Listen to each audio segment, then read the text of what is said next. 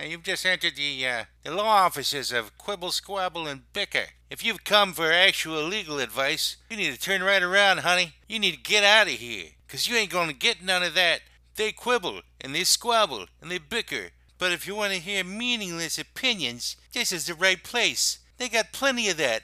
Stuff that makes no sense at all. They go off on tangents. It's crazy talk. If that's your thing, keep listening. They'll keep talking. Oh no no, oh no no, it's another episode of the Law Offices of Quibble, Squabble, and Bicker. You've entered the Law Offices of Quibble, Squabble, and Bicker.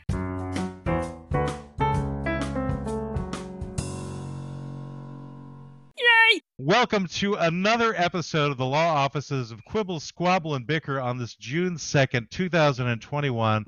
We have uh, a real special guest, for at least for me today, um, taking me back to my youth.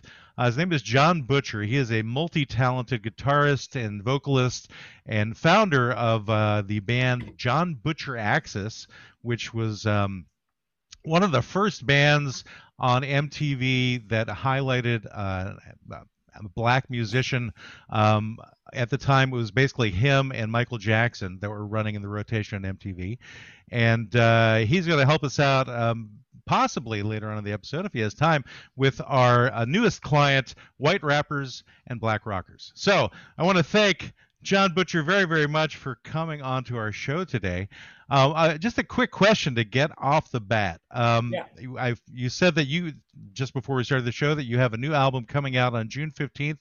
Um, can you tell us what the name of that is and what makes it different from the stuff that you did in the eighties? Uh, wow, two big questions. Yes. Uh, the name of the album is uh, Special Day, and uh, it's coming out as an independent release June fifteenth. It'll be available everywhere. And I think, uh, if I understand your question correctly, what makes it different is almost everything. Um, in the ensuing years, I learned how to sing. I also learned how to play guitar. And I learned how to write a song or two. So put all that together, and I think I've come a, a distance from nineteen eighty-three. Is Devil's Train off that new album? Or that's an old release? Yeah, that's a video from the new album. I like that. Very good stuff. Thanks very much. I also uh, made that video. I make all my videos. Uh, I have a company called Watercolors.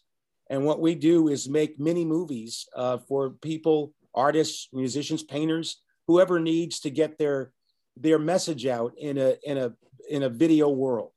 Uh, I started that at the uh, beginning of the pandemic, and it's worked out pretty well. So you so you made all of your music videos personally? Yes. Okay. Well, that, that requires some uh, training. I mean, the, I've just been trying to learn DaVinci Resolve myself recently, and my eyes cross te- often.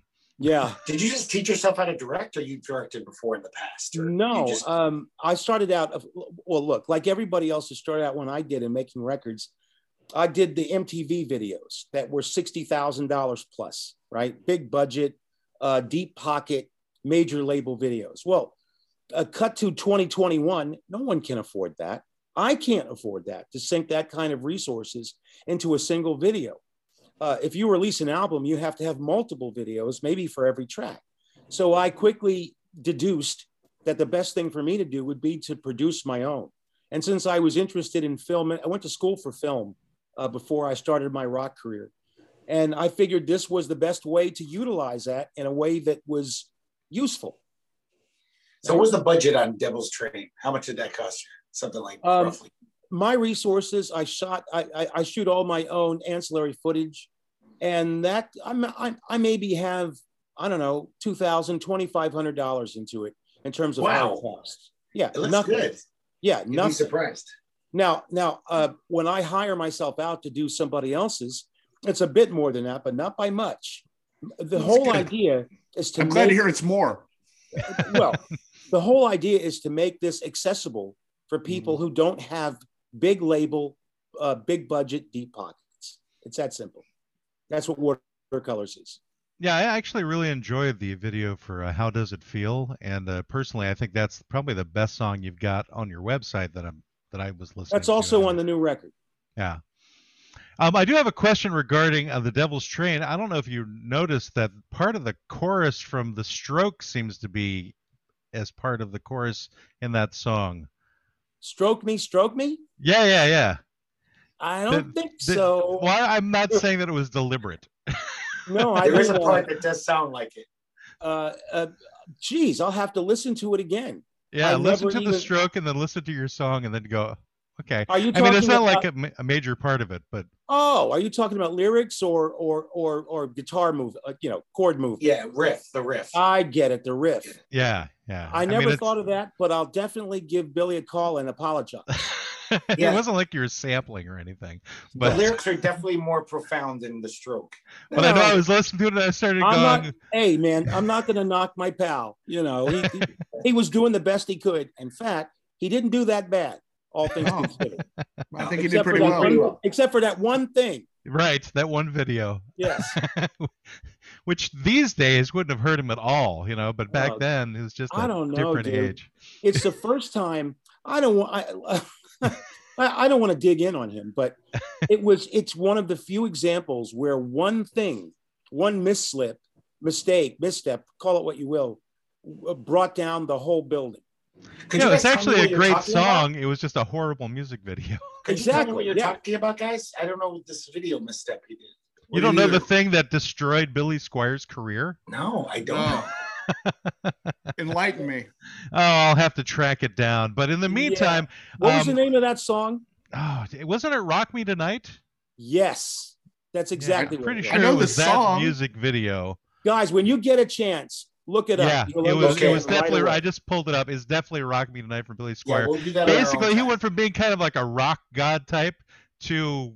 Hard to say exactly what he was deciding to do in that video. You know what? A lot of times, and and and and I can attest to this. When I was doing my share of M T V videos, the label would hire a director, right? So the yeah. director, who has nothing to do with your band, was responsible for creating a concept and blah blah blah blah blah, and delivering the project to the uh, to the label. Now, oftentimes, the artist has little or nothing to say about it, right?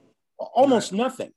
Maybe you can object after the fact, but that won't help you, your relations at the label. So most musicians that I knew kind of went along with the idea. I so you think he was okay with rolling around on a bed in a pink tank top? I'll bet you a dollar that some director convinced him that would be cool. I, I'm telling you. I'm sure you get I, that I doubt dollar. Seriously he thought of it, you know, because then, I, again, record labels hired these directors to do this stuff, and they paid them big money. So you're right. going to follow the program if you're going to be on a major label. And he was. Jon, in your career, have you ever made a misstep that you look back on and said, oh, that's where I fell off the rails? Back in eighty-five, I did a video for a song on my record called Holy War. I just watched that one. I liked All it. All right. Well, yeah. then you'll remember what I'm about to tell you. Uh, okay. In the video, there are banners of... of uh, what were those two television evangelists named? Didn't I have like the Ayatollah on there too, though? Jerry Falwell? Yes. So Jerry you had Falwell, Falwell and what, like Jim Baker so there's or something? Giant, or... There's a giant banner of Jerry Falwell behind me.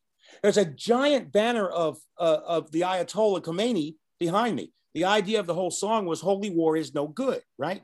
Yeah. Well, that was lost on a lot of people who saw it. And it was the only video I ever did that got me in trouble when I was on tour. I got off a tour bus in Louisiana one mm. day, and there was all this protest and cop cars everywhere. And I said to my, my bass player, you know, what's going on? It's about you. I just saw, heard it on the radio. And sure enough, Holy War got my ass in trouble.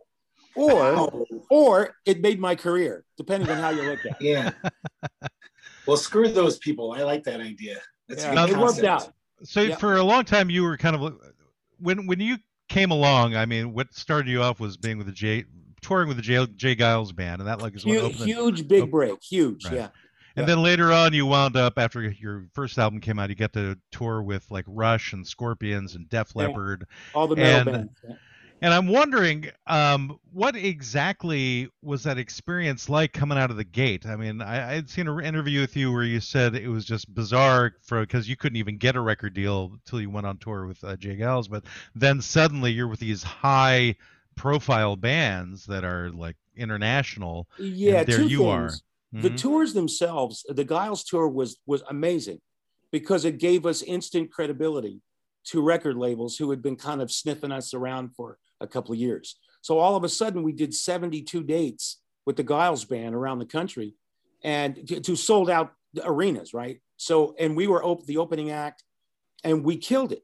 Uh, and that's how we got our first record deal. And so from there, doing tours with Def Leppard was a, was a gasp, but I started to realize that I was kind of getting typecast as a metal band, which I never was. Uh, the mm. records that I made were never like quote unquote metal. Not that there's anything wrong with that, but they were just more than that.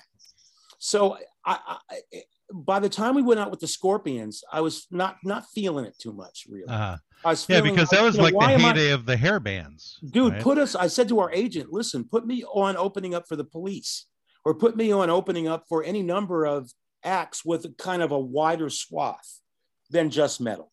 Yeah. And, and uh, you know, uh, again, that's that's no knockdown of, of, the, of the music or genre. It's just that I felt like Axis had more to give than that. That was the only complaint I have. Mm-hmm. Uh, other than that, we made thousands of fans. Well, with a name like Axis, which I'm assuming is associated with Axis Bold as Love from Jimi yeah. Hendrix, yeah, that makes you sound kind of metal, you know, with a name like that. I don't that. know. Maybe, you know, I, I didn't think the record sounded metal. I think they sounded like like hard rock. And I think there was, even on the first couple of records, there were a couple of acoustic-centric songs yeah. that weren't ballads, just acoustic, you know, acoustic guitar instead of electric. So it's it's really, it was a matter of perception. Yeah. And if I had it all to do over again, I wouldn't change anything except maybe the touring that came after the Geils Band tour. You're talking about the touring with uh, Def Leppard and Scorpions. Scorpions and, those and two metalish. A, a few others, yeah. But was it J. Geils' decision to have you open for them? Did they know you guys personally? Dude, it sure was. Me and my bass player were in our apartment in North Cambridge, freezing because we couldn't afford to have heat that month. It was in December, starving, no food, no heat, and the phone rings. And who is it but the tour manager from the Geils Band, who we'd never met before. He, he said, I heard about you guys. You know, we were playing locally and beginning to get a following, but I wasn't making any money. And uh, he asked if we were free to do three days at the Boston Garden uh, around New Year's Eve. I didn't have Are to check free? my I didn't have to check my calendar. You know what I'm saying?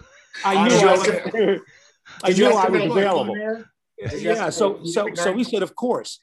And doing those three dates, th- three dates consecutively at this at this twelve thousand seat venue, kicked off my our career in a big way because we you know we were good. We were a good live band, good trio that had a lot more to offer uh, than people expected. It was a lot more poly, a lot more rhythmic, and a lot more had to do with, uh, uh, uh, I mentioned the Police again, and Stuart Copeland as a drummer, than it had to do necessarily with just metal music. So we were the perfect opener for Geils.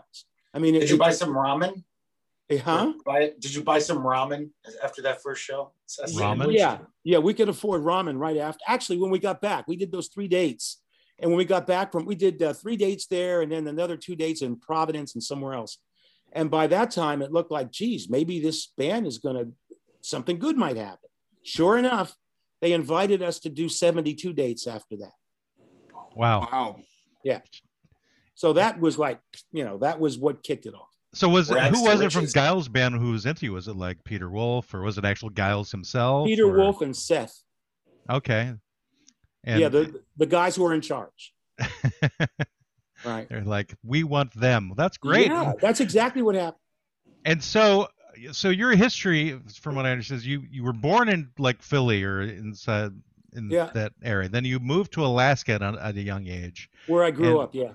And you grew up until like your final year of high school in the sticks, essentially. Pretty much, yeah. Right. And so what what's that kind of like being out? I mean, you move from such an urban environment to Nowheresville. When I was in that urban environment, I was a little boy okay. and didn't know from anything. So we, so I grew up in, uh, I went to a school called Brown's Trailer Co- uh, Park School. And I, it was I, a school. That's ho- a great one, name for a school. I got to tell one you. single, one single room with three grades in it and four people in each grade. And we were all in the same room. This is a small school in a small okay. village in an out of the way place, right? No, man. So looking back on it now, I was, I'm glad for that. I'm glad for, I didn't grow up in, you know, in the on the mean streets, I'm not sure I would have been the same guy. Yeah. As it was, I I came back to the East Coast for my last year of high school and had to make the big social adjustment, you know, and and and uh, sort of encounter uh, uh, some bigotry and some weird looks and a lot of other stuff I wasn't used to, having grown up where I did. Well, you probably moved there coming out looking like a bit of a hick, I would think. Going, I mean, the reason I say this is that I went to high school overseas in the Philippines, and I came right. back to Baltimore, so it was not quite the same, but a similar thing where, and I was kind of accused of being a bit of a hick because I didn't necessarily have the worldliness of the guys who were raised in that city environment. Right, you know? I didn't have that, but I had an ace in the hole. I yeah. played, I played guitar. Right. So that everybody in high school who had a band found out that I played guitar, and I had one and I could play it. And so that got me over from a social, from a, a social stance. Otherwise, who knows? Yeah. What I years mean, for was me, this about? Huh? Was this the early eighties, late seventies? What, what years? Yeah, that would have been uh, uh, uh, nineteen seventy-four. Oh, wow. So high what school. Kind of music were you into then? Like what, what who was your guitar heroes? Yeah, I think that uh, it was Gene Autry was his guitar hero, Greg. Well, you uh, as a little boy, yeah. yeah, all the singing cowboys. Because where I lived, we got all these old Westerns like years after the fact. Mm. And so I'm watching Gene Autry when most people, most kids were watching Batman. And, and, hop, and, and Hopalong Cassidy. And... Yeah, exactly. So I got interested in playing guitar because of that. But when I had moved, by the time I was living back on the East Coast and going to high school, man, I was... you know, Jimmy and, and electric guitar and Stratocaster and Please Give Me More. So why do you think that um, your career didn't quite gel at the same level as Michael Jackson per se? Is it because you got too closely associated with the metal bands perhaps? Or, no, I don't or is think just so. You weren't that comfortable with what you were doing? Or I, I, look, I'll tell you something. When I listened to my first two records, and I'm, I have to be careful when I say this because those records are important to some people. But when I listened to them, all I can hear is a guy who didn't know what he was doing. And we were kind of constricted by a producer. Uh, uh, the late Pat Moran, who produced uh, uh, uh, Robert Plant's solo records. Okay. Uh, we went to England to do these, my first two records. And this guy had a kind of a, a an idea in his head. He'd never seen me, us live. So he had an idea in his head of what it would be. And dude, if I had been able to, to go in and just set up the band and play like we normally did, those first two records would have been a lot different. And I think my career arc would have been different. But I put it to those first two records, which made an imp- impression. You know, the Life Takes a Life and that video and everything was great. We got great acceptance at M T V, but it didn't, it didn't capture what the, why we got the Geils tour. It didn't, right. Those two records don't explain hmm. why we were hired to open up for one of the most popular bands in the world. It's because we were a great live act. And that is not reflected in those first two records. More, more is the pity. So and- I, I moved on from there, but I think that's the explanation. When did you finally have that epiphany where you went, when okay. I was able to start producing myself. Okay. I did the Wishes record. I was living in California and I did the Wishes album, which was my biggest record so far in terms of sales. And uh, I had a producer there too, by the name of Spencer Proffer. But I said to him when we first met, look, I, you have to let me do this myself. If you want to take credit on the records and put your name on it, I'm fine. I understand how that game works, but you have to let me do that. And that record, the Wishes album, sounds like me. And it was, you know, it was the first time I was kind of feeling, allowing, be, being allowed to self-produce, which was really important. I wish I'd been able to do that from the very beginning. Makes sense. Yeah, that would have totally given you a different arc. Now, I, I do want to pivot a little bit because yeah. we're running a little short on time, sure. um, which is your work in cowboy reenactments. And uh, how that led you to doing music for the show Deadwood and actually being on the show Deadwood. Okay. Because Deadwood's like one of my favorite shows of all time. And uh, I've been, I heard an interview where he said, if you blink, you missed it. And I think I blinked because I'll, uh, I'll, I'll tell you the story really quickly. Um, after Axis finished touring, I was burned out. The band was burned out. We were burned out on being on the road and not meeting big commercial success. It was a grind. So I decided to move to California, just almost on a whim. I want to try some, a different scene and see what I can do. And when I moved out to out west, uh, that's when I met Spencer. That's when I got my record deal with uh, with Capitol. And when I was recording one day, there were these guys that were doing a T V commercial in front of the Capitol building for uh, Heinz Ketchup. Only they were all dressed up in Western garb, right? I mean, the horses and the cowboy boots and chaps and all that stuff. So I'm talking to the guys in front of the building before I had to go, you know, before I was going to work. And lo and behold, they said, well, listen, uh, John, do you know how to ride? I said, do you mean horses? Sure, I do. Well, of just course the ones I in did. front of the supermarket. I didn't know how to ride, but I said I did. And oh, you to... didn't. Oh, I, I figured that was your Alaska upbringing coming back or something, but no, no all dude. right. No, man. No, he rode polar bears. Yeah, I never yeah. rode a horse, but I told them I did, and they said, you're hired. Literally, I fell in with these guys because of that chance encounter, and I did a, a they were a cowboy reenactment group that did T V commercials, you know, like where you see a bar fight or something like that, and then they sell a product at the end. You know, it could be ketchup, it could be anything, you know, New York City, that stuff, right? I was thinking about right. that, the salsa yeah, coming. Exactly, that's what What it was. An interesting group to fall into by I accident. I know, I know, but I was, I was having fun. Yeah. I was living in California for the first time in my life and and meeting all kinds of people. And I met Jeff Beck uh, nice. in the first couple of years that I was there and did a video with him. And and it was an exciting time, and I enjoyed the cowboy stuff. I thought it was a gas. It was fun. It makes for some great pictures too. So do you still carry any chaps around with you? Like, uh, you, you know, like some guys wear garter belts. You like wear chaps yeah. and the spurs? Yeah. No. that's it's very sad. That's too bad. No. Trying to find dirt on them. You could do yeah. a whole, you could well, all do a whole cowboy themed. Oh, album. I'm sure there's dirt somewhere, but it isn't in chaps. I'll tell you it's that. It's not in chaps. Right yeah, that's good. Well, I want to touch briefly on our client for today, which is um, because, you know, you're kind of a guest attorney. We're none of us yes. are really attorneys. This is a fake thing.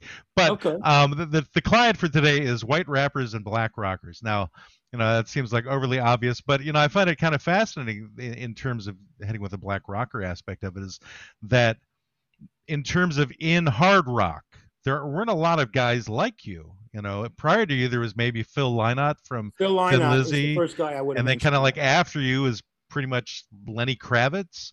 Yeah. Currently, there's uh, Gary Clark Junior, who I'm really enjoying. That guy, and is doing well by, and he's doing well, by the way. He is, you know, but and, and you know, conversely, in the rap department, there's basically uh, the white guys. There's like who've done well. There'd be Eminem and like Eminem. the Beastie Boys. Yeah. I guess Post Malone kind of falls into that. And I wonder if you have a take on, you know, what is it that why the cultures haven't crossed more, that there's people who are more involved in that. And, you know, Brendan, Greg, feel free to when, give your comments too. When I started making video uh, videos for M T V, there was a uh, partition. It was an unspoken partition that black musicians or artists Uh, aren't wouldn't be readily accepted by a white consumer. Uh, to me, that sounds crazy. I've proven it wrong a dozen times at least. But that was the th- that was the partition, and and that was uh, it wasn't anything that would it was codified into rules, but but it was the it was it was hell for me to kind of make my way onto the M T V playlist. Right, I had to I had to scratch and show numbers and and go on big tours to do it. So I guess there's a there's a hesitancy with some programmers, maybe of radio or uh, uh, uh, of certain stations, of certain places to consume music. There's a perception that there you you can't mix the two, and I think it's been proven uh, absurd by now. I can think of many acts that combine uh, both rap and hard rock into one package. You know, there, there are examples of it. But I think at the time that I was coming on the scene, that partition was there. I find it so strange, though, on the one half of the equation, black rockers, because black people invented rock and roll. That's what's weird. It's well, almost just like they invented Little Richard. It. Yeah, ask Little exactly. Richard. Chuck Berry, all those guys, they invented exactly. rock and roll from old fifties rhythm and blues, turned into rock and roll. And then it's almost like black people said, we don't want to do this anymore. We'll leave it to the white people. They can do well, it. Well, I don't know. They I mean, leave it to the white people. What? What is this idea, Greg? that it, it almost seems like black people abandoned rock and roll. Like we're most. That's why think, so many rockers are white. Yeah, I think they. I think that uh, where where where rock and roll kind of diverges, and I'll defer to our guest counsel. You know, uh, the, the the music that that African Americans did became blues, and and there's still you know a lot of white people doing blues music, right. but there that's still kind of quote unquote rock and roll. I think what. What we're talking about is what white people did and made it Scorpions and Def Leppard. Well, they're whatever, you know what I mean? It's like right. it became it became heavy metal and suddenly it became something completely different. And there's just not, I mean, in Living Color maybe was was that. What did a, you think of the, What did you think of them? I liked them. I did. I liked I didn't them. I, buy their album, but I liked their song that was on M T V. Cult of Personality. Yeah, yeah. Right. Cult of Personality um, was a great song. But for me, I didn't buy the album because lyrically, that song, part of it was just too repetitive for me, and so I'm like, that wasn't yeah. really my thing. I mean, I was into the the heavy metal scene at the time. I was like into Sabbath and Dio and Iron Maiden and Cold. And you worked at M T V at the time, so you had this thing in your brain about black rockers. What? I'm just being silly. That sounded like, I'm like I worked at M T V. That sounded like somebody making a charge right there. Right. I, I'm trying to play Greg. Greg, like Greg, I was in high school at that time. I was not working at M T V. The youngest executive at M T V. Are you calling what? me a racist? What the hell? one of the one of the greatest. Jacques Hughes. That's right. One of the greatest punk bands of all time. Greg was African American, and I'm drawing a blank. They were from Bad Brains. Oh, I Bad, Bad Brains. Brains. Yes. Bad Brains yes. is like one of the best rock bands of all time. Easily. Well, you know, we just found out yesterday that Suicidal Tendencies had a couple of African American members as well, you know, as a yeah. major punk band. I don't too. think that that's been true. Though, though, though the partition I was explaining may have been true for me in in those days, I don't think it's true anymore. Particularly it, given the fact that music is so uh, fragmented. Yeah, you yeah. know, you can go anywhere online to get anything you're looking for, anything. Yeah. And people consume music not by albums, very rarely. They consume songs. Right. Right. So that kind of breaks down whatever there was, whatever dynamic that there was that kept me from being a regular on M T V at the time. Whatever that was is, is dissipated because M T V is no longer the, the the force it was to begin with. Right. The entire business is fragmented. Yeah, I mean, M T V now is reality shows. Is There's less gatekeepers is. now. Like, like absolutely. In the old days, there was like the big corporations. That we don't like your face. You don't. You, nobody's ever going to hear you. You'll yeah. never get heard. And I, these days, kids' heard. musical tastes are just so diverse and eclectic. Totally, dude. It's like one of my kids. He's in his twenties. He knows more about Bluester Cult than I ever knew. He's like How delved into every single album of theirs. He's like, I tell think, me about but, their but, new stuff. And I'm like, they have new stuff? I'm like, I don't even know anything about I that. I think that's beautiful, though. That makes my yeah. point. Uh, kids now who consume music will will groove on what they like. If they dig it, they'll groove on it, and they'll follow you. And I know that because it's happening to me. It's happening to mm. me right now. The, the generational interest It has knocked me. I fell, almost fell down uh, looking at some of the uh, correspondence that I get through social media. So I, I think those those uh, those old lines are are erased and no longer relevant, and the decisions are no longer in the hands of a few guys, corporate yeah. executives. They're just not. I think some of them are still trying to hold on to that, but it's just working against them these days. Uh, yeah, I'm not sure it's a. I'm not sure it's a business model that's going to stay around. That's right. Yeah, that whole model is just changed. I wish we had more time to talk with you because there's definitely a lot of things I want to pick well, your heck, brain about. Well, heck, let's just do it again sometime. I'm having That's a good certainly, time. That would be fantastic. We Why don't we just through. do that? Let's make another time to talk. Like I mentioned, like I mentioned at the beginning, guys, my record is uh, is available.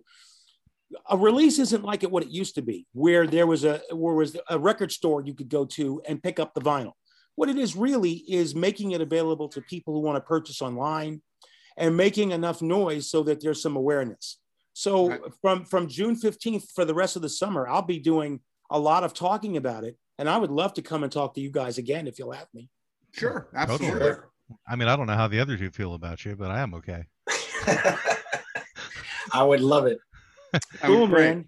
Well, thank you for having me on. I really had a good time with you. I really did. Well, thanks, it's like uh, let's promote that your album's coming in, out again on June fifteenth. You can it's find called Special it. Day. Yeah, Special Day. It'll be on Amazon Music and iTunes, and it'll be on your everything, website. Everything, and people can everything. find you at jon butcher dot com. That's J O N butcher dot com.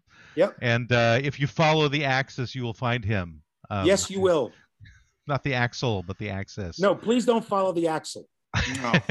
But we'll continue talking about our client today, unfortunately, without any more help from John, because he's got to go run because he's, you know, getting famous again. So he's got lots of other interviews to do. But thank you again, John. Thanks, guys. And we'll definitely book this, thank you. this again. All right. I hope to talk to you again soon. Absolutely. Okay, thank happen. you. Bye. Take care, guys. Bye-bye. Bye-bye.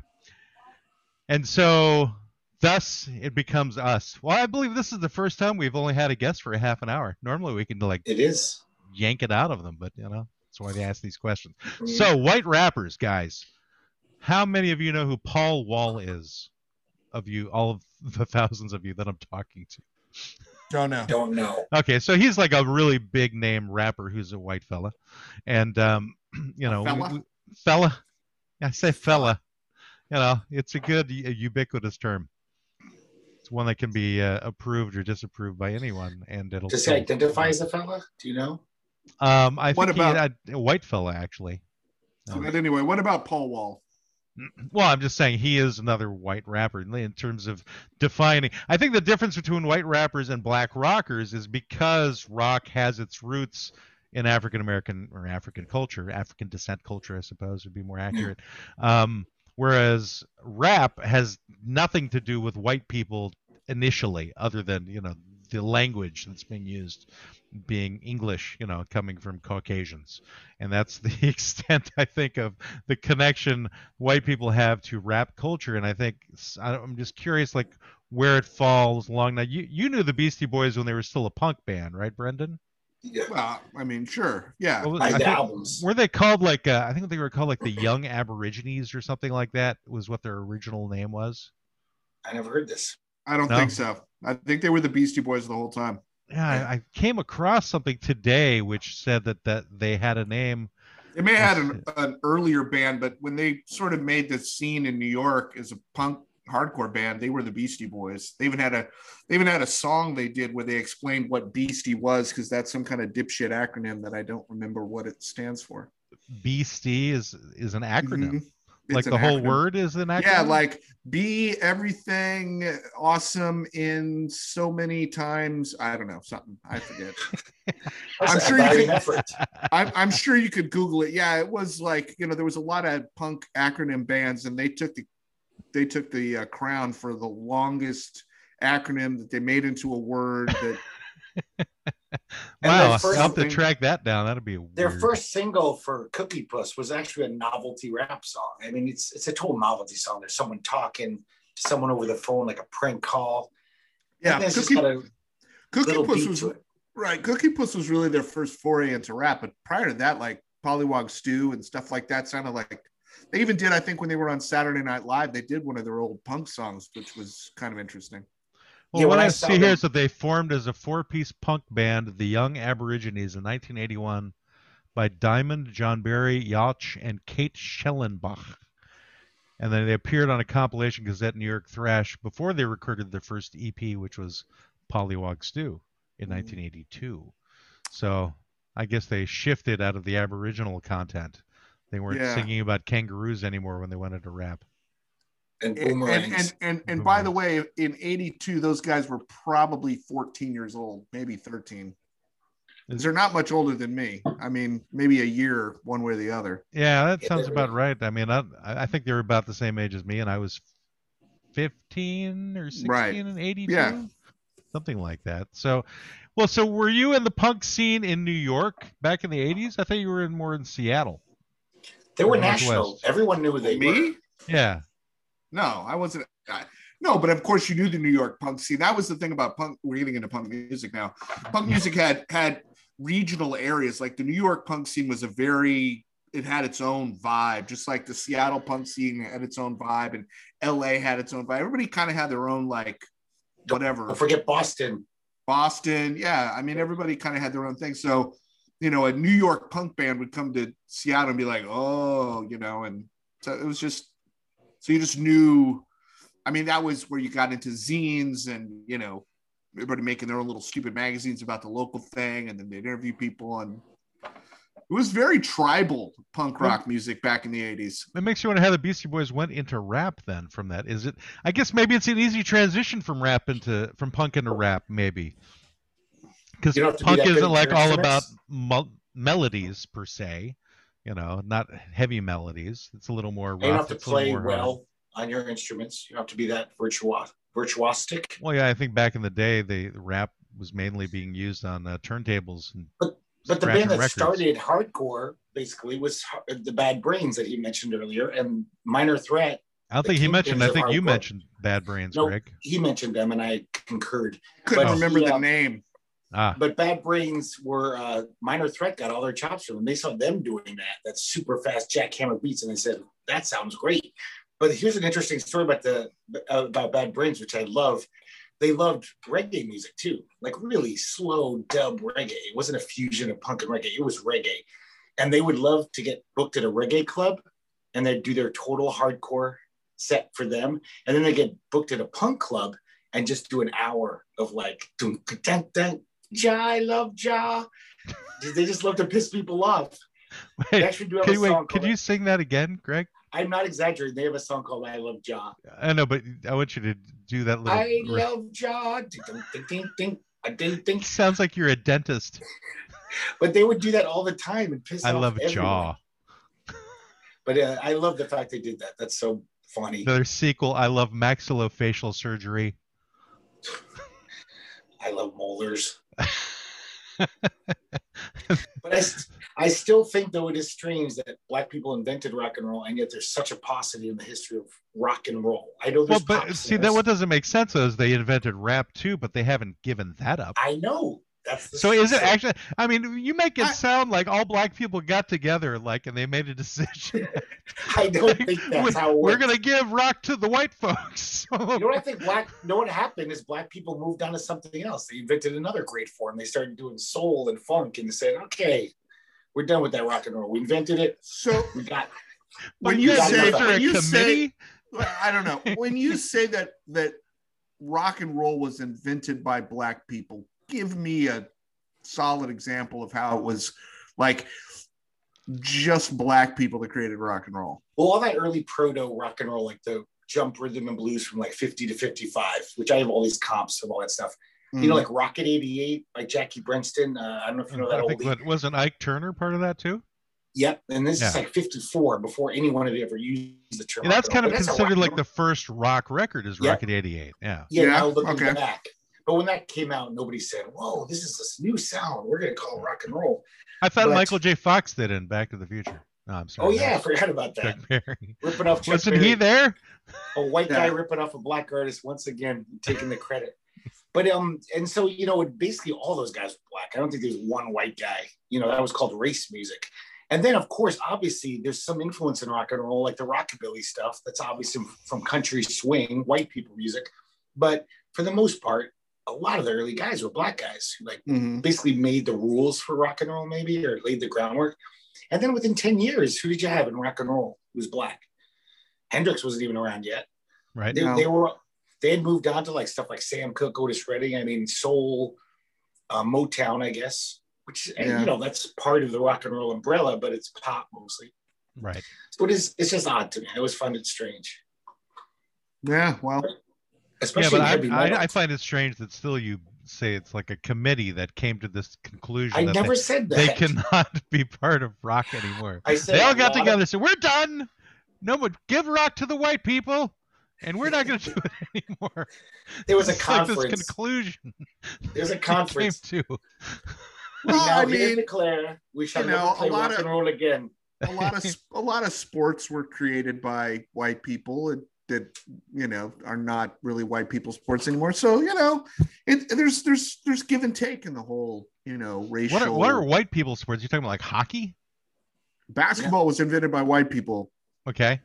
Football. Football was invented by Baseball. white people. Uh, Baseball was. You're invented... talking about American football. Yeah, I'm talking about football, asshole, not soccer. Soccer was invented. Well, by in the rest country, of the world. What do you? What country do you live in? Portland, the outside of Portland is Europe now. Like I used to be a member of a, you know, a, a country that belonged to the International Football Association, which they considered considered, you know, what we call what, soccer here in the United what, States. What country was that? That was in the Philippines. Oh, the Philippines, right? Yeah, yeah. yeah. Huge world power. So did they call baseball hockey there? They call yes, baseball they stick. Stick.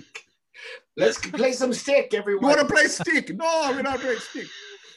That's a terrible Filipino accent. That is way. Not a Filipino accent. No. I don't know what that accent was. That was an Irish-Jamaican. Kind of was an Irish-Jamaican, I think. I think I was riffing off the earlier. Uh, There's got to be a lot of Irish Jamaicans around, though. I think that's definitely I love ya. It. Top of the morning, Patty. It's like when Irish people actually moved to Jamaica, they uh, and then they created a whole branch of uh, I don't know people. They get a branch of anyway. People. I don't I've know. lost my mind for a second. They, I I started they, thinking about how people with my last name emigrated to Argentina and created a colony there, and I was like, I got stuck in that thought while I was thinking of the Irish people moving to Jamaica, and they got found, confused in my head. What what I found out recently is that a lot of Scottish and Irish people uh, immigrated to India. Like, there's a lot of Indians that had Scottish surnames and Irish last names, but are full on Indian, and but they are not. Their last name is like McGillicuddy. How would so you make... pronounce words with both an Indian and a Scottish accent? I don't know. I worked with a guy briefly uh, who literally looked like like Bollywood, but sounded like Sean Connery. Wow. I know I've tried they, in the past to do like Irish or Scottish accents, but I always wind up sounding Indian at some point as I try to keep them. Would they make a, would they make tandoori haggis in that part of India?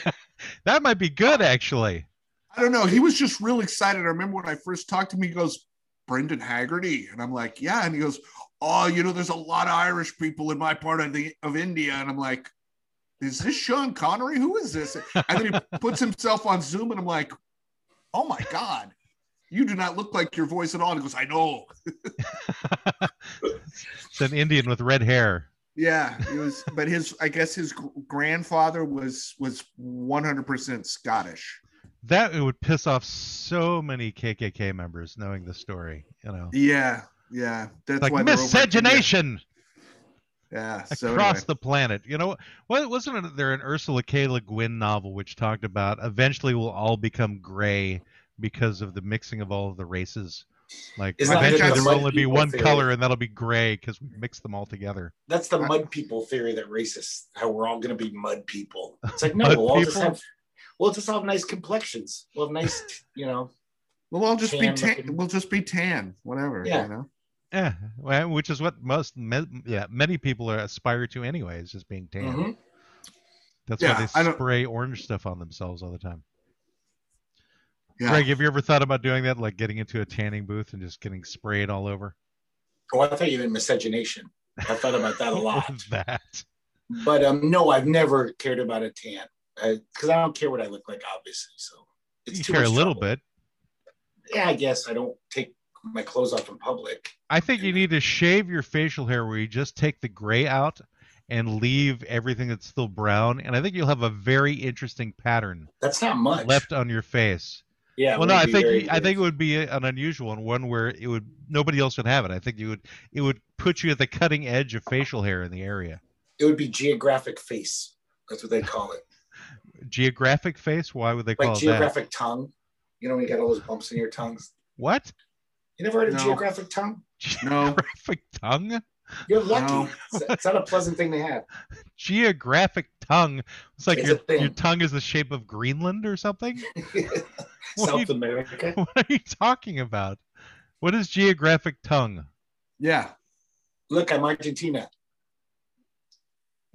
No, okay. I don't know what geographic tongue is. Something where you've got like bumps in you your You don't know tongue, what it is. So... You just made it up then. I don't know what causes it. I'm not a doctor, but it like it basically leaves bumps on your tongue, so it looks like a map. So that's why they call it the geographic tongue. When you, you say they, random... call, who are who are the they that, that's calling it that? The medical community. The, the medical. Doctor. That's the actual Latin term is geographic tongue.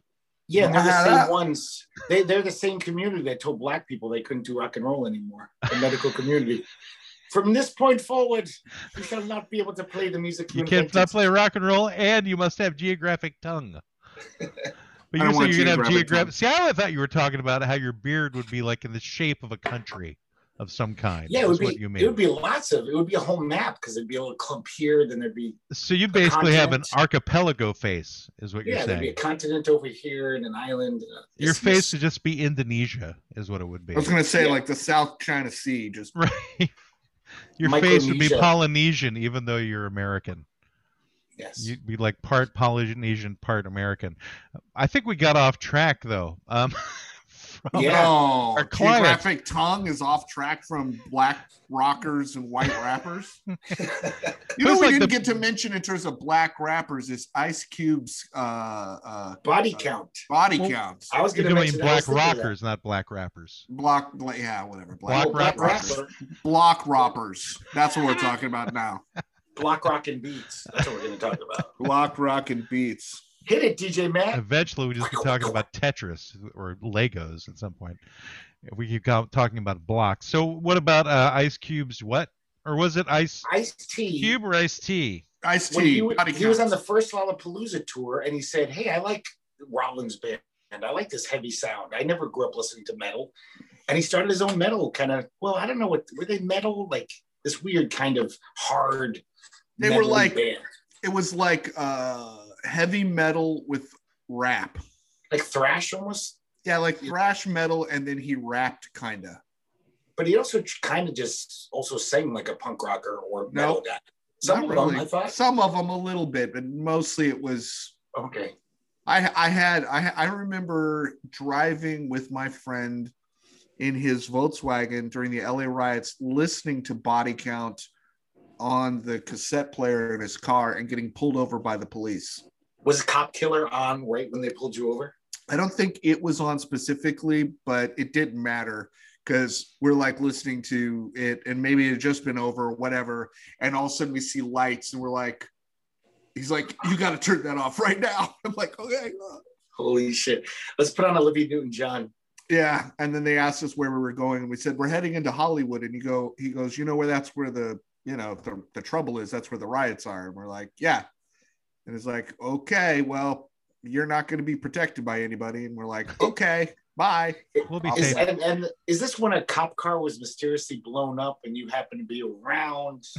No, that, cocktail was that was years earlier, Greg. That was earlier. Yeah. Not, not implying. You know, there is one band that was that successfully combined rap and hard rock. And uh, that would be Linkin Park. Where, what? Why? Why do you make that face?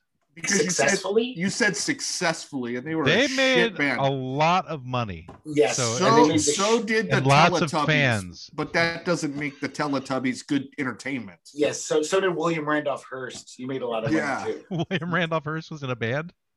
No, yeah. he was an evil. He was an evil cunt. He was in a band with the Teletubbies. Linkin Park was not bad. I enjoyed a lot of their stuff. So, what was your favorite Linkin Park song? Favorite Linkin Park song? Um, you know, I think I go back and forth between "Numb" and uh, probably "In the End" because that's the one that I I've done at a karaoke a number of times. In the probably end, I've never, yeah, I've never heard those songs, but I bet they're shit. They're not. Just g g g give me, give me a little bit of a in the end. I, I not... you know, I do karaoke for a reason because I can't remember how things go. In so... the end, nothing else matters. No, that's Metallica. That's a different song. I don't know. I, I would have to, I'd have to do like a whole karaoke thing about it. Um, but but you know, they they've had a, a very long career up until the time when their lead singer killed himself. You know, it was so, a very popular genre. Remember, they called it new metal. And right, new. and they're the ones who kind of came out of that with their reputation still basically intact. You know, I once think, that stage I think was if over we're gonna, with. If we're going to talk about a rock metal or a, a metal slash rap fusion band, the best that ever was is Rage Against the Machine. Yeah, that's probably uh, that's there. They is, did that, they just they were more rap than metal though. They they were like almost ex- I think you need exclusively to go back. Rap though. They weren't doing anything me- melodic in their singing. Their guitars, their guitars. I, no, I mean the, the guitars and... is amazing. Tom Morello, I mean, he's a hard but to I'm beat. I'm saying it's metal any... guitar. And do you mean melodic. Because he didn't sing? Like he didn't go oh. Yeah, mainly it's mainly okay. more rap I think than actual.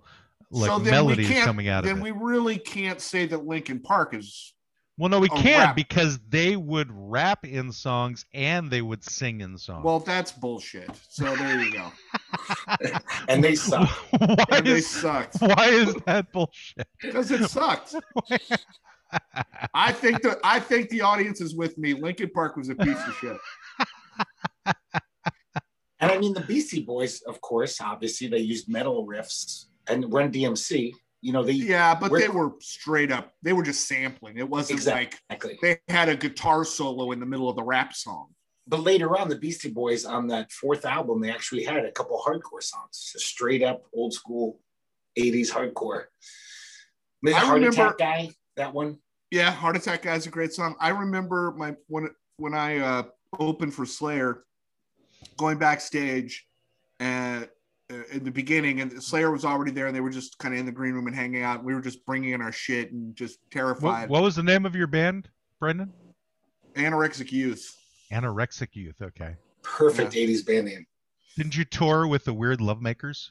No, I never did. Never got out of. Never got out of the north, the northwest. But anyway, they were... they, we went in. My point was, we went in, and that's what Slayer was playing like. Mad was playing Beastie Boys. That was one of the first times I really heard anybody else besides myself listen to them. So they had already gone rap. The Beastie Boys. They were they weren't listening. Oh to yeah, them. No, this was late. This was mid late eighties. We're talking eighty-five. Okay. Yeah, yeah. License to Ill was already out. I think. Pulse Boutique. No, I think it was just License to Ill. Anyway. Yeah, Beastie Boys were another band where I realized that I. Could never predict who would be popular in music because I was positive that they were going to be dead after that song uh, Fight for Your Right to Party, like Madonna should have been dead after uh, Borderline, Borderline. Or, or Lucky yeah. Star. That was one. Lucky Star was one that made me cringe every time I saw it come on M T V. And like, when you heard the Beastie Boys for the first time, did you say, this is so tired? I they was are like, tired. I was like, this sucks. I'm like, this is horrible. You know, yeah. The weird thing is, like, as years have gone on, it's grown on me, and I like the song. But at the time, I was just like, this just blows. Well, let's just say that Fight for Your Right to Party is the worst Beastie Boys song of all time. Mm-hmm. I don't know. I'm not right. a huge fan of uh, Girls or Brass Monkey, for that matter. Those are pretty much the same genre. You need to listen to Paul's Boutique. That's I may have heard. Was it like was Paul Revere on that one? Paul's Boutique is the best Beastie Boys album. No, Paul Revere's on License to Ill, man. Yeah, License to Ill. Oh, you're, okay. you're you're you're very stuck on that. No, there's a couple of Beastie Boys songs I really like. Um, I really like Sabotage. I like What You Want. Yeah. Um, but um, yeah, I guess it was that first album. But anyway, but my point is basically, I really thought because of like in the three songs that I mentioned, like this band should go nowhere. But yeah. Obviously that popularized them so they could probably do things that were closer to their nature, I suppose, later on. Mm-hmm. Um, yeah, Paul, Paul's Boutique was a, was a commercial disaster. It was yeah. terrible. And the great thing about that is they did more sampling on that than anyone ever had and anyone ever will. Like that album is illegal to make at this point. They did so much was, sampling on it. That was right before the law passed. That's right before the law passed. Yeah, which we can thank our last our last guest for ruining, right? Mark Jacobson. Oh yes, that's right. Oh, Brendan yes. wasn't here for the show. I, I wasn't here for that guy. Uh, Mark Jacobson was one of the architects of the Digital Millennium Copyright Act. Oh well, good thing I wasn't. I guess you would have torn into him. I like, how dare you? Piece of shit. And you got a shitty website. You know what? Stay with your win- shitty website. Oh, he we actually brought it up and he said that you're probably right about all of your criticisms. Uh, so he might be right. Open for you like contacting him to give him a, a better I'm sure. website. He might, you know, he's got some money, he can afford it. I, I actually saw a preview for one of his movies on Amazon yesterday, just by accidentally coming across it. I thought it was going to be some rinky-dink thing, but you know, it was like legit, well-acted preview. Uh, the Virtuoso with Anthony Hopkins. Anyway, so um, so with white rappers, now obviously in the early days, what we had to go on was Snow and Vanilla Ice prior to the Beastie Boys coming around, and uh, Snow, I think, added a whole new, um, a whole interesting take on rap, because he was a white guy who actually did have street credibility, you know, having, I think he released that while he was in jail. I'm you guys not remember a big, Snow? Nope, but I can tell you that Vanilla Ice came after the Beastie Boys. Oh, yeah. Was it they after? Okay. Yeah. Well, yeah. Snow did the song Informer, which I'm sure nope. you'd recognize. Oh, you don't recognize yeah, that's, that? Nope. That's almost like a dub rap, like it's got a little Jamaican feel, right? Yeah, it's Canada, Canadian Jamaican. Oh, that Canadian yeah. fucking oh, yeah. No, that's okay, right. Chili Rastafarians. Maybe I can't remember the order in which people came. I know Eminem was later on the chain, and he Eminem is definitely the, way later, but yeah, because he was nineties. But um, and Vanilla Ice didn't. Uh, he embarrassed white people enough to not go into rap for ten years. People were yeah, like, Vanilla, no, Vanilla Ice was actually early nineties. Yeah. So Snow must have been around that time too, I think, in early nineties. Because I love how you're hung up on Snow. I mean, that is a real S O. He's like a one-hit wonder at best. He was totally a one-hit wonder. But the, the reason I'm stuck on it is because uh, Jim Carrey does an impersonation of him that he did on the show Living Color. In Living Color, sorry, I'm confusing. Where it was pretty hilarious. I think he later did one also of Vanilla Ice. Like all the, those guys at the time, they didn't really develop careers. You know, Vanilla Ice became just a joke. Snow was kind of a joke as well, but I think it's mainly because he had released the song in prison and then didn't have the time there's, to do another there's, one. There's a lot of, um, and I know this is not a genre of you guys particularly, but there's a lot of white rappers that are really actually pretty good, um, and they are very different from their, you know, black contemporaries, in that their stuff is much more poetic. They're more, more, ni- they're still kind of doing almost nineties rap, like Arrested Development and stuff like that. Yeah. You're um, talking about the band Arrested Development. I'm talking about the band, not the T V okay. show. Yes. Okay. Uh, oh, by the way, my wife was telling me, she goes, I heard a show. It's just some regular guys. There are three of them and they do the show. And I'm like, oh, cool. And she goes, I thought you'd like it. They're really funny and they're really good. I'm like, oh, yeah. I said, who are these regular guys? She goes, um, Jason Bateman, I think, is one of them. I'm like, these are not regular guys. Oh, Jason, the, the, ba- Jason Bateman has a podcast with Will Arnett and the, one of the yes. guys from Will and Grace. I've yes. heard it. Yeah, I, I heard a little bit of it, and she They're thought just regular goes, guy. Who's Jason Bateman anyway? yeah, yeah, she she didn't she didn't know. No one but, knows um, that guy. Yeah, then I showed her, and she's like, "Oh, I have seen that guy." I'm like, "Yes," but um, yeah, yeah, he was no, in Teen Wolf too, and yeah, um, uh, um, Atmosphere is a really great um white rap act. Um, but Arrested Development was a black group. Yes, I'm just saying yeah. they're. That that branch of rap, which I like, uh-huh. you know, um, I yeah, they were more like a thinking man's rap group. I yeah, think. yeah, and and so there are still, you know, white rappers that kind of carry on in that tradition, because any white rapper trying to be gangster is just oh, it's yeah. just so cringy. So you know, about like you Everlast could, from House of Pain. Uh, you know, but he did the Irish thing, so he kind of got a little pass, like working class dude, eh, yeah. maybe. But, you know, beyond that, not much, you know, you're like, you know, you know, fuck it, suck it, shit in the bucket, you know, as a white guy, it's just really not selling. Wait, wait. Yeah. Is that a new rap song? Uh, yeah, that's a Chris Rock rap song from C B four. Have you seen the movie C B four? Oh, I think I did. Ago. Yeah, that's that's literally one of his rap songs. That's the lyric from the rap song. And in defense of Everlast, the Irish are in the United Kingdom. They're the black people of the United Kingdom. The way, you know, the way they've been treated. So you think the people from just, the Isle of Man are treated better? Yes. No, they're treated like the shit as well. But uh, yeah, the but Manx, the they're the Manx, Greg. Huh? There's there's ten of them and no one gives a shit. Yeah. The people who live on the Isle of Man, they're referred to as Manx. That is their. Does Manx? That mean they have? That is their appellation for the people who live there. That they have a little short tail, not like the regular long tail, like a regular cat. They're all fuzzy. Yes. I think all of them are. Yeah. Yeah, they have little, man. They have little little penises, little Manx dicks. They were in England because the English soldiers always scratch them under the chin. And it's not it's like, not the, on the head. Out. It's yeah. not the Irish curse. It's the Manx curse, really. Right.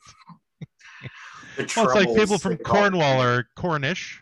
People in Ireland, Irish. Scotland, Scottish. Scottish. Scottish. Scottish. Scotlicious.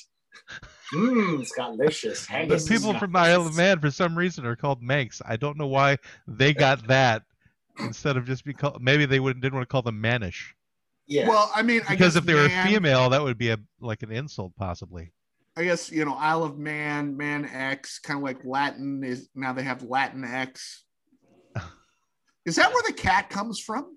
Cat from Latin. The Manx oh. cat. There's a Manx cat. I is wasn't it making Manx or minx. Oh yeah, no, could Manx. Be or lynx. You're talking about the lynx. No. no, there's a Manx cat. I, there's I've a Manx cat. Manx. It's kind of a domesticated cat. Actually, you know cat. What? I think that does come from the Isle of Man. And it's got a short tail. Or they're, they cut off its tail because they're assholes over there. I don't know what it is. But... Yes, actually, it is a breed of domestic cat originating on the Isle of Man.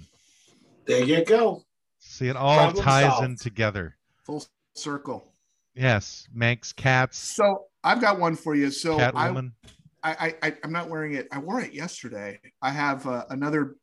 rapper that I'm into that is um uh Brother Ali, who is on the same record label as um Atmosphere, and he is an African-American albino Muslim from Minneapolis who raps. So I think he gets the triple crown of wow different things. African-American albino Muslim, I guess he can get away with it as a Muslim in rapping, because you're not supposed to sing, I believe, as part of those believe that belief system. But I, I guess you can. How, I guess you can rap, though. I don't know how super traditional is, but he's got some songs where he kind of, you know, he raps about, you know, Allah and the greatness of all that. It's and then he's got stuff where he, he's got one. If you really are into it, he's called got uh, what's it called? Uh, America Goddamn. It's a good one. That's what everyone says. Yeah. America. God damn. Greg, how how much into rap are you? Not much. I don't like most rap. I but the little rap I do like, I like a lot. Like if I hear Public Enemy, their first few albums, it like kicks my ass. Like listening to good punk rock. But most of it I really do not like. And I know I sound like a stupid old man, but I still think the lyric shit, like he was talking about Arrested Development, it still sounds like so much rap is guys bragging about bullshit that I could give two shits about, about being rich and owning lots of shit. And it's I'll just have to, ridiculous. Yeah, I you know what, Greg, I think you I think you'd like the rap I listen to. I can't stand the like the rap that you probably would hear on the radio. Yeah, gangster rap. I would that call shit. That gloat rap is my word for it. Yeah, you know, it's like I'm better than you. I have more money than you. Look at my chains. Look, look how I killed this guy. Look how I great I am. Look at my street credibility. Blah, blah, blah. All right, good. You're good a news. Bitch. Right? You know, women are whores. Like, uh, yeah, I don't. It's not my scene. I prefer things that are a little bit more intellectual. And there are some rappers out there who are really smart. I don't know their names, but I've heard them. Yeah, uh, Aesop Rocks is really good. He's another white rapper that does kind of more intellectual, kind of almost like spoken word poetry kind of rap. So it's like Henry Rollins. Uh, yeah, I guess without yeah. so much angsty anger about everything. And of course, a lot of rap to me is like, if I like the sample a lot, I'll say, yeah, I like this song. It's uh, the, the rap has to be pretty good and entertaining, but yeah, I like a lot of rap songs because they sampled a great song here. So what has occurred, I think, in culture, though, is that rap has become so pervasive that it's taken over pop music, right? So yeah, now, like, most, sure. like a, a huge percentage of songs out there are basically rap songs. And I never expected to see that kind of a sea change occur within American culture. You know, it's it really, and I'm curious, I, I'm curious, I haven't really looked into it, but how did that occur? Like why and why did that occur? Why did that become the thing that became like popular it music?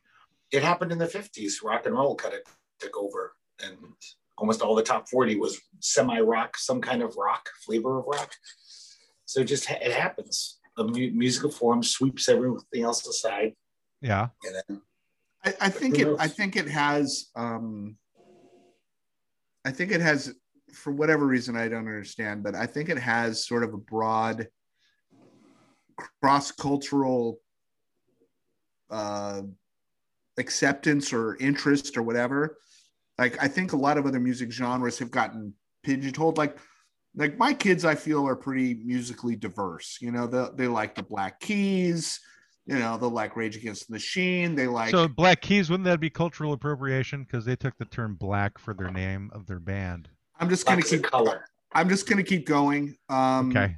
So they, they, they like all kinds of different music, but they also really like rap. Like, even rap I don't even really like. Like some of the more, you know, gangster kind of stuff. Or like Lil Wayne. Ah, I don't know about Lil Wayne. Little somebody. Little Nazi. Nazi. A little nauseous. Little, little pin in my stomach. Yeah. A little um, wart on my nostril. Hand. But, but, you know, part of it was that genre kind of boomed when they were kids. And so they have a certain, it's kind of like the guest said, you know, it's not about albums and it's not even about genres anymore. It's about songs, you know? So like that one song from Lil, Lil, Lil Stank is really good. And I don't care about the rest socks. Of it. Yeah, I don't I don't know about the rest of his shit, but, you know, Lil Stank's song about going to the grocery store is awesome, you know? Kind of like when Lil- like forty-fives were popular when they were just, those were the things that get put out were the forty-fives right. instead of forty-fives. Right. What about Little Stinker? Is he a rapper? Wasn't Little that like uh, Bugs Bunny? Yeah. Is that your reference that. There, Greg? It's an oldies saying. People would say he's a little stinker, that guy, you know? Yeah, but it's wasn't old. That a saying from Bugs Bunny? That's probably where I heard it first, yes. Could be. All like, ain't, I, ain't I a little stinker? Yeah. Something like that. Yeah. I still want you to try an Indian Scottish accent, though. I, so I, I'd probably offend two different classes of people. So I'd have to say two stereotypes and both of them, like... So, like, what would Groundskeeper Willie say mixed with what Apu would say? Housekeeper Willie? Oh, I'm sorry. Simpsons reference. I forget. Oh, Simpsons. Got it. Yeah. Is Matt not a Simpsons guy or something? Yes. No. He's the only guy I know who doesn't get Simpsons. I think I've literally. Seen one episode, maybe. I, I'm not a huge Simpsons guy, but I mean, I got the reference. I mean, it's I'm part not of like, our oh, well, I knew the Apu one. I just didn't know Housekeeper Willie. Yeah, that's Scottish. Groundskeeper. Groundskeeper. Oh, gr- I thought you said housekeeper. No, no he works at the school. He's like the janitor guy. I have no idea. And he's a Scottish stereotype through and through. That show has been on for like thirty seasons, and I've seen one episode. But, you know, it's just because I don't really watch cartoons, so that's yeah. why I never got into it. I don't mm. really watch. I tried watching, what the hell was that cartoon called? Um, American Dad? Or, no, no, not that one. That's uh, a bad no. one. That's not that uh, good. The one with the kid with the big head. Um, Family Guy. That one. I tried that one. I gave it like a half a season. And then I finally gave up. I'm like, I can't watch cartoons. I can't. I'm like, it's just, I just am not enjoying this, you know.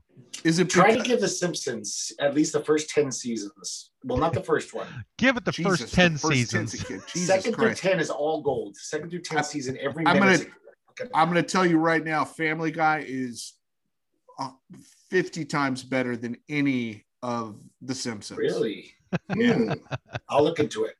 No, the I Family the Guy. Season. They they do the whole like the, the side jokes and it's a little more it's a little more grown up and it's a little more dirty and then they do the they'll like break into musical numbers which are fucking hilarious. Now the talent and the writing in that are way better. The Simpsons get credit because they were the first. Yeah, for the most yeah. part. I thought Family Guy was just a ripoff of The Simpsons. I watched the first it, year. It, it kind of was. Well, you know, was. They're all ripoffs of Bugs Bunny, aren't they, Greg? But, But wait a no. minute now, Matt, like on the cartoon thing. So no Rick and Morty. Never seen it now. Oh know. My God. I did. I, see I, you know, I one... just, I just never got into cartoons as an adult. You know, the weird thing is when I was young and when I was a kid, I'm like, I will always watch cartoons. I will take cartoons to my grave. Who, who gives a shit? I mean, somewhere along the line, I just like, it just, they weren't appealing to me. It's a weird thing. It's like they're they're like close your eyes and it's it, they could be real people, but somehow because they're little two dimensional drawings, it, it's a big turn off. Like I think I'm more attracted to a visual medium. Yeah. So you watch if, all that, if Marvel... I'm not really getting the, if I'm not really digging the art of it, then I'm not going to really get into it. And I think that's probably a large part of it, is that, um, you know, the two dimensional here's what you need drawings to do. Are just not that cool for me. All right. Okay. Yeah. I mean, I can see some things are funny. Like I said, you know, I, I watched, I think about a half a season of Family Guy, and there, there were things that were funny, you know, but it wasn't something that where I wanted to come back to. You know, was there two I, laughs an episode for you on Family I Guy? I think there was probably more than two. Yeah. But, you know, I don't know. I guess I'm, I guess I just would rather watch Real Housewives. Are we still recording? That yes, we like, are. That sounds like, again, the fact that you're like, I'll watch Real Housewives, but Rick and Morty or Family Guy? Are yeah, you know, I don't, the Real Housewives, again, for me, it's like a National Geographic special. But that's not visually appealing. I don't think that's a matter of visual art form as much as it is personal taste. Yeah. Well, for me, it's again, I, I consider it like my National Geographic specials. You know, I I look at it as the mating habits of the the delusional. Wow. Well, that's, that's what I look at it. So for me, it's that's it that's studies, not cond- it that's not condescending at all. Jesus Christ! Who said that I wasn't condescending? I never. No, took not that me. Claim. I'm just saying. I never claimed that as a, a halo for myself. I ne- I, I have no condescension within me. I am. You always totally say a, that I'm, I'm always, always a nice that, person. You always say oh. that I'm elitist. That sounded like the most elitist thing I've ever heard. What is elitist? What are you talking about? I watch these people as lesser than, like you're some. Oh, yeah, I watch these fucked up people like I watch monkeys mating in the savannah. It's a little elitist, you gotta admit. It's really beyond condescension. I think I, I I can be that way because I don't work at those levels of society, so that's how I give myself the pass on that condescension. Because you're not a housewife from New Jersey? Because I don't have like a, a ton of money, and I'm working in, in these circles that those people work in of like, uh, I don't know. Oh, so you're punching up, as they say. Exactly, exactly. I'm I'm, I'm working against the grain is what I'm doing. Uh, I'm, you know, I want to be those people so that I could then, you know, look down on everyone else like they do. So the instead things I have that to come out of your mouth. What are you trying to say, Greg? Nothing. Nothing. No. It's it's always interesting. I'll give you that. What ma- what boring. made that interesting to you? Um, we just went over it. You I didn't tell me what the interesting part was. I think we've covered it actually. Yeah. I think it's time to move on. Back to I rappers. didn't find it interesting. So what? Well, well you know, we we've we've well, dealt that's with because white rappers maybe, so much. Maybe if maybe if Greg and I started yelling at each other and calling ourselves ethnic slurs, and then you know I I uh, threw a bottle against a wall, maybe that would be more entertaining if we had started just manifesting more white trash. I, I, I think we know. do a pretty good job I th- at I it. I think it would yeah. be entertaining to some people, sure. You know, if uh, you know, a little bit of violence goes a long way for viewership. Hey, I've done my part. I don't see either one of you doing your part. I no. got, I, I took the hit. Which I hit? took the hit. Which hit? On the show. What hit did you take? Literally. Oh, right, the, the literal yeah. hit. Got it. You're like yeah. talking about violence. I'm the only one who's That's true. actually given the show violence. Yeah, I, I don't have anybody who, well, I guess my wife does eavesdrop on me a bit sometimes. She's not doing it today because the air conditioning is out, and so she's up and upstairs where we have the portable air conditioning running. But um, yeah, so yeah, I don't know. She's I've never the, come in to whack me for any reason. I have the window open a crack, and the place across the way is like ten feet away, so they could be eavesdropping on me, and that would be amazing if one of my neighbors just walked to my door and smacked me on the head because they didn't like what I was saying. That would be a great episode. Maybe you know we, what, could, Greg, we could plan I think, that. I think you should set that up. Actually, Stage if it. you get Jen to come by, since she has shown up on the podcast before. She was, yeah. She was here earlier at your place? No, no, today. I'm saying that that one time. Yeah. Yeah, yeah I, she would gladly hit you in the head because she certainly yeah, hit she, me a number of times. She's wanted so. to hit me many times. But she's she's, she's kind of violent sometimes. So, yeah. It's like at times I've said to her, I'm like, why are you hitting me? I'm like, what have I done? Why are you hitting me, person? Anyway, all right. So uh, I, before we close off this particular client, um, do, is there any final statements regarding black rockers? I mean, I would like to see a lot more I would like them to come back and revisit this at their next conference and go, you know what? Yes. We want to take rock and roll back. Yeah, they should. Get their, their committees together and make that. So please, you know, committee for black rock music, please get back together and say, we want to uh, bring this back and, and take back our, our art form. Well, I'm going to start a nonprofit encouraging more young black youths to uh, get into rock and roll. It's like, kind of like a School of Rock. Well, if you're not familiar with Gary Clark Junior, I brought him up earlier, and Jon Butcher was familiar with him. But if you're not familiar with him, check him out. He's like a really amazing young guitarist, young African-American guy. Well, I guess, you know, to us, he's young. I think he's in his thirties now. Um, does his own cover of Come Together, which is phenomenal. And yeah. uh, you should uh, look into him, Greg. There's but yeah, there's one. Not a lot of I'm others, you know. Yeah, you know, I'm not there's, denying there's there's always some black rocker somewhere, but just not so few. Yeah, but not on like large quantities. You know, there's there's like one no. band that I know. There's like a it's like a death metal band has a uh, what's the name of the band? I think it's Avenged Sevenfold, and they're maybe not death metal, but they're like a hard heavy metal band. They have a, a black lead singer, you know, who does blah, blah, blah, blah, blah, blah, type Avenge, of music. Avenged Sevenfold is death metal.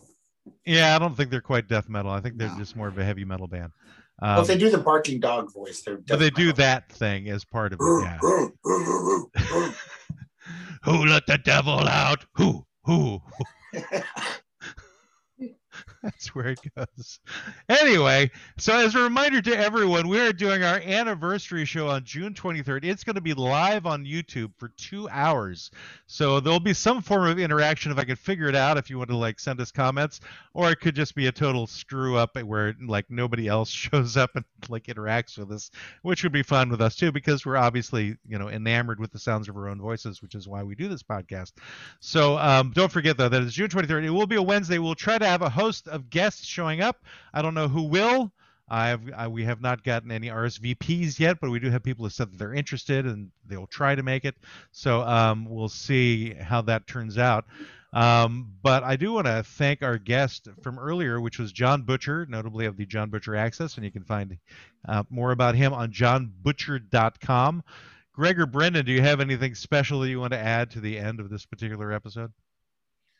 Worst show ever. Worst. I'm ashamed of us. It's like every show is the worst show. It's like we, we uh, keep blowing the bar. Everyone is gets it gets worse and worse as we go along. I'll I'll I'll I'll I'll be in New York the week after next. Oh yeah, right. So if anybody wants to hook up with Brendan, I'll try not to. He'll be busy. His no, phone no, number I've, will be at the on the website. Just I've, I've already up. I've already gotten texts from your uh, from your sister, Greg. Excellent. Oh gosh! Oh no! I told her not to send you annoying memes and shit. No, to no, delete your mailbox. It's, it's yeah, that could good. happen. Well, she's she hasn't been no, doing that will. much recently, though. Oh, as a reminder, also for the anniversary show, we have a lot of surprises going to be happening. We're going to have a new intro, a new outro to the show. We're going to have new artwork, a new logo, probably by then. Um, what else? Our, we'll have merchandise at that stage. Uh, you keep forgetting the main reason. You keep forgetting the main event. It's the first annual Quibblies Award. Well, Quibblies, I mean, okay, so yeah, we, we I guess we can announce that. So we're going to be giving awards to all of the guests that have been on the show. Um, that appear. In some form or another. Ah, we can give it to me if they don't show up. We'll just make that easy, you know, because okay. it'll just be done via electronic means anyway. So it's... shouldn't be I mean I don't of course I don't know what this award is going to be, but it'll be something and they'll get it, whatever it is. It'll be fungible, their name and lights. Yeah, it'll be completely fungible. No non-fungible trading going on here. Fully fungible. And uh other F words that you that's can my new that. uh rap name on Little Fungi. That'd be fungi. No, no, fungi. And but if you spell it, but it's fun P H U N with a big G. Just Fun the letter G. G. Yeah, so it'd just be like P H U N G. hyphen G. No hyphen. Just slapped up uppercase G. So then it would just be fung. Fungi. No. They wouldn't know no. to pronounce the G that way. And we'll put a colon in there. Because we'll put a colon in there. Oh, that'd be different. Because everybody no one uses, uses a colon. colon. Nobody uses a colon. Mm-hmm. Semicolon. That would be no. Nice. They don't use semicolons or rap names either, Greg. Don't use no, names. You got to go full colon. Got it. If there you're gonna go, like Jimi Jimi Hendrix colon semicolon experience. Nobody ever did that in rock. No. And so Brendan will be breaking yeah. new ground. He Full will be a, our lo, our own visionary. And one more thing, the name of the award might change in the next few weeks. This, we're we're spitballing here, but well, no, I think we very, I think we voted. Quibbly is what it's called. But even if it's not, it will be very prestigious. Let me just say, no matter we, what it's called, we'll have to come up with our own academy that uh, is it'll supporting be quite an the honor Quibbly. To get one. Those who receive it will be very proud of themselves, and they should. Yes, because no one else will have them. It'll be very much exclusive and fungible. And fungible. On that note, I want to thank everybody for listening to the Law Offices of Quibble, Squabble, and Bicker. Bye. You've left the offices of Quibble, Squabble, and Bicker. It's over. It's over. It's time for you to go home. It's over. It's over. Go away now.